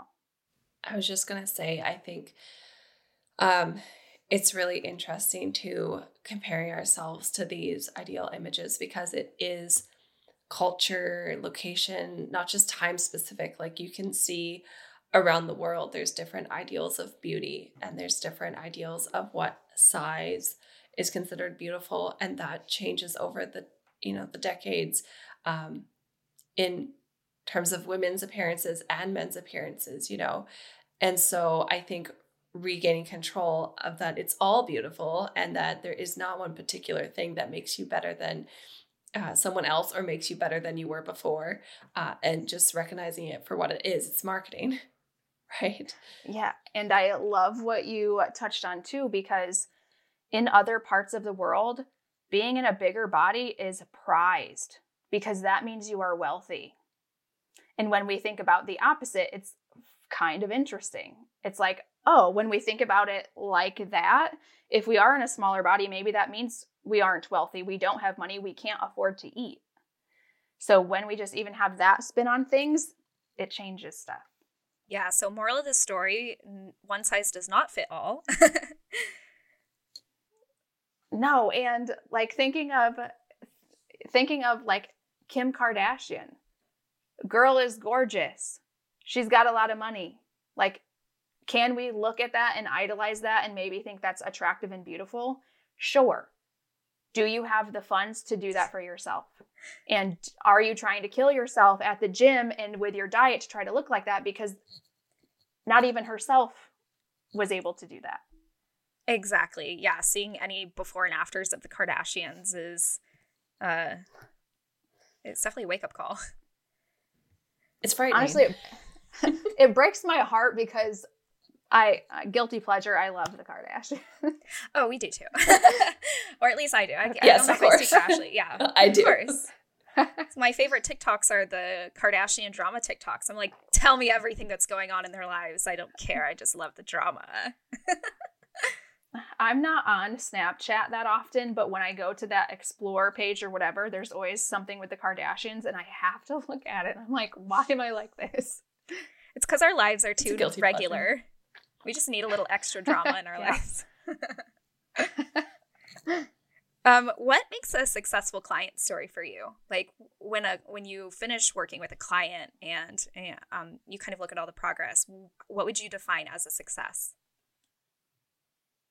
Hmm. Oh, that is so good. I have so many different individuals like coming to my mind. So the first one in particular, she came to me and she very much thought that she was addicted to sugar. And she was very hell-bent on this belief that she can't have sugar because she's addicted to it. Um, at the end of our time together, she passed Halloween and she still had Halloween candy in her house. And she was able to eat some without going crazy or eating the whole bowl. Like, so for her, honestly, like it was a night and day difference, because I remember very vividly, like we spent like three weeks of our time together, like talking about the sugar, talking about why this is happening, like going back into her beliefs and why she thinks that way and really challenging that. And then she was able to get to this point where she's like, I'm not actually addicted to sugar. Like, wow, what a concept. Um, but like other clients have that very similar story. So I have individuals who can now have ice cream in their house. I have clients who can now eat potato chips without going crazy. Um, some people it's chocolate and peanut butter. So those to me, because I know how life-changing that was for me. It's like, what do you mean I can have these quote unquote trigger foods in my house and like, I'm not going crazy? And it's so amazing, even for myself today, to be able to go to the store and get those without worrying or trying to have to hide them. Um, I do have other individuals who, um, in their check-ins, that like they feel confident in their body and they're wearing the shorts. They are wearing the bikini. They are having more sex. Like there is, as we touched on before, like when food is not our focus, there the op. It's so everything like everything's possible. Yeah, your world just opens up to all the good stuff you've been missing because you've been fo- so focused on food the whole time. I did have a client that um, she had this goal or dream to be picked up by her boyfriend, like by a man. Like that is just like, I don't know if I would ever get to that point where I would feel comfortable with someone doing that without like being in my head about it or whatever. And maybe this was something that she saw like on T V and movies, but she had this in the back of her mind. And during our time together, that was actually on one of her check-ins. She's like, my boyfriend actually picked me up. And that is something that I would have never been able to like pinpoint before that was important to me that I would have wanted out of this, but it happened. That's beautiful. Goosebumps. Um, I, yeah, I know it's so crazy that we have these deeply rooted things that are maybe our definition of success that we might not even be aware of. Um, but the question I have is, so correct me if I'm wrong, but your program is about eight weeks. And um, so I'm wondering what happens when people aren't checking in with you anymore? And have you had people who, I guess you could say, Uh, well, I wouldn't say failed, but they, they said, oh, I I still need help, or I want to come back. Like, what do you do in those situations where people uh, don't fit the eight week program? And uh, what does that look like? Yeah. So uh, as of now, my clients work with me one-on-one because that is what I needed in my journey, because I needed someone to like tap in and be like, hey, I'm binge eating. This is what's presenting itself to me. Help. Like, why is this happening? Because right now, especially, like you can Google anything, you can read the books, and maybe only like ten percent of that is going to be applicable to you. But because I work with my clients one-on-one, everything that I tell you is going to fit into your life. The, the suggestions, the advice, I am not going to tell you certain advice if you are a mother with three kids and you're doing it all alone versus the twenty-seven-year-old who is single, like though two different humans and two completely different lives. So that is something that I very much prioritize. And because of that, I give access to my eight-week program, Heal Thy Diet. So that gives you the juice. There is no bullshit. I don't want any fluff. Women are busy. We got a lot of stuff going on. I want you to get to that point like as quick as possible. And with that, definitely, as we've touched on, many individuals have spent their entire life doing the diets and having these deeply rooted thoughts and patterns. Some individuals do benefit from a little bit of a longer time. So adding on a month at a time is a possibility because sometimes because I do have a more holistic approach, maybe there are some other things that really interest you that you want to have more focus on, and you do want more support for that. So that is definitely a possibility. The reason that it is eight weeks is, again, I have laid everything out in a specific order. A, B, C, like I have laid it out in the exact order that is needed. And there is no fluff within that. And to me, in my practice, that would be unethical. It would, it just would not be unethical for me to be like, we need to work together for four months. Because to, for some people, that is not what they need. I'm not going, like, that just does not sit well with me. So eight weeks, let's see where you are then. Majority of my clients are like, wow, I feel really good. I am confident and comfortable that I can do this on my own. Thank you.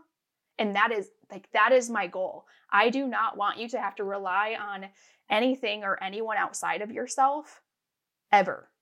So like my goal isn't to hold your hand from now until eternity. I am teaching you and educating you so you can go out and live your life on your own. Yeah, that's super transparent of you. Totally. Do you have some clients that do return um, that, you know, maybe not like right after the eight weeks is over, but say they, you know, something re-triggered, you know, something in them that they're like, okay, I, I just need to like reset myself. Do you have something shorter that they come back for, or do they come back for those eight weeks again? Yeah. So with that, that would be more so like the one-on-one coaching aspect. So you get lifetime access to Heal Thy Diet. So you can definitely pop in there anytime things may come up. And what is so good about that too is the first time you hear some things, Maybe some things didn't land. Maybe some things you were like multitasking and you didn't like pick it up, but maybe you listened to it a second time through. You're in a new place, you're in a new environment, you're in a new situation, and maybe that piece really lands for you. But definitely because of like all of the different like knowledge and resources that I have, clients do come back. And I would say that it's mostly for like more help, like uncovering. So like stress, this is not feeling good in my life, because now they're able to identify that, right? Maybe before they just thought, this is normal, this is just what I'm supposed to do. But now they're like, oh, okay, like this part of my life, maybe I have anxiety. Maybe that's something that I really want to work on. Let me, let me work through this in a new manner. And again, when we're able to focus on these feelings of discomfort and better manage them, there's going to be the less likelihood that we are still reaching for that food without, you know, thinking about it. I think it's really cool that you practice in this way. And I don't think that I had personally ever thought to do this before meeting you.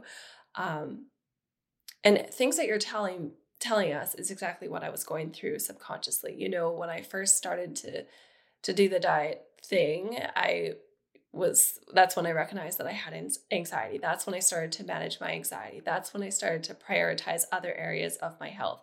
And it honestly was probably just an additional thing I was doing. You know, the macro dieting was just kind of this other thing I was doing. It wasn't really the thing that was helping me the most. It was getting through my anxiety and managing my mental health, and recognizing that that was the unhealthy relationship with food for me. Um, so I think you've brought me a lot of personal hope that, you know, the anxiety is under control. And sure, there's been an upswing in my weight since coming off the macros, but that's sort of understandable. You know, I've been restricting for so long, and I, there's so much I wanted to eat and try, and perhaps that's totally normal. And um, now I feel like several months later, I'm starting to become more in alignment with eating what I want, eating when I'm hungry, not banishing things from the house, not penalizing myself. Um, I'm starting to notice these positive trends, and it's perhaps because of the mental health, because I looked at that one underlying thing that wasn't right. Um, but I didn't know that this is what I was doing. And I, I didn't know that this is like the trend that was, um, was happening around me. So, you know, I think from this conversation, I'm feeling a little bit more hopeful, and I'm feeling like validated from my choices and my experience, um, and and that that is a healthy route. So thank you. You're so welcome. That is so amazing to hear. Like, this is my message that I want to share, because we don't need to spend another day like beating ourselves up over a cookie, or saying no for a date night, a surprise, spontaneous date night with our partner, because we can't, or we shouldn't, or it's going to make us spiral. Like, we have one life. We have one life, and we can spend it being consumed about food, or we can live it. YOLO. Amen.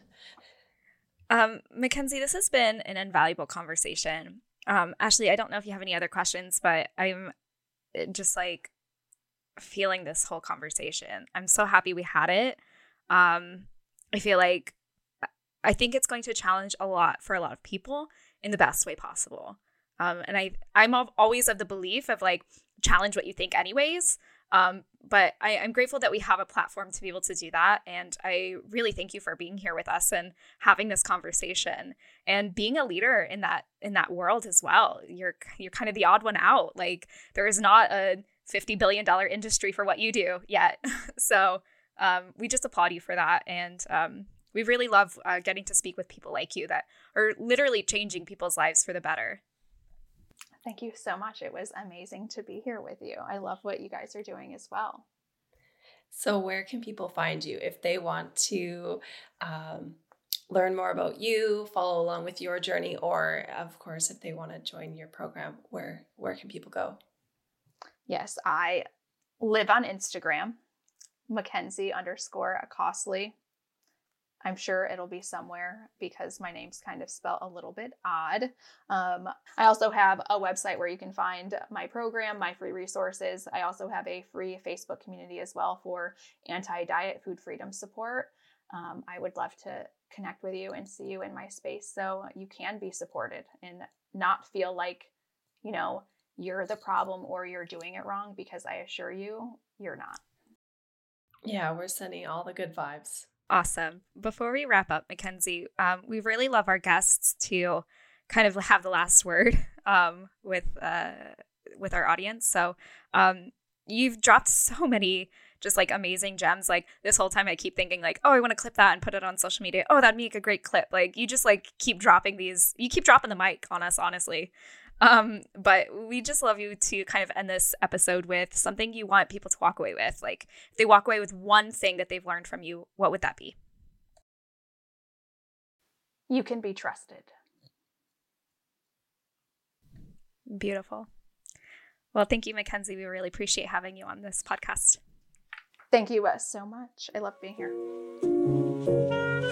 here.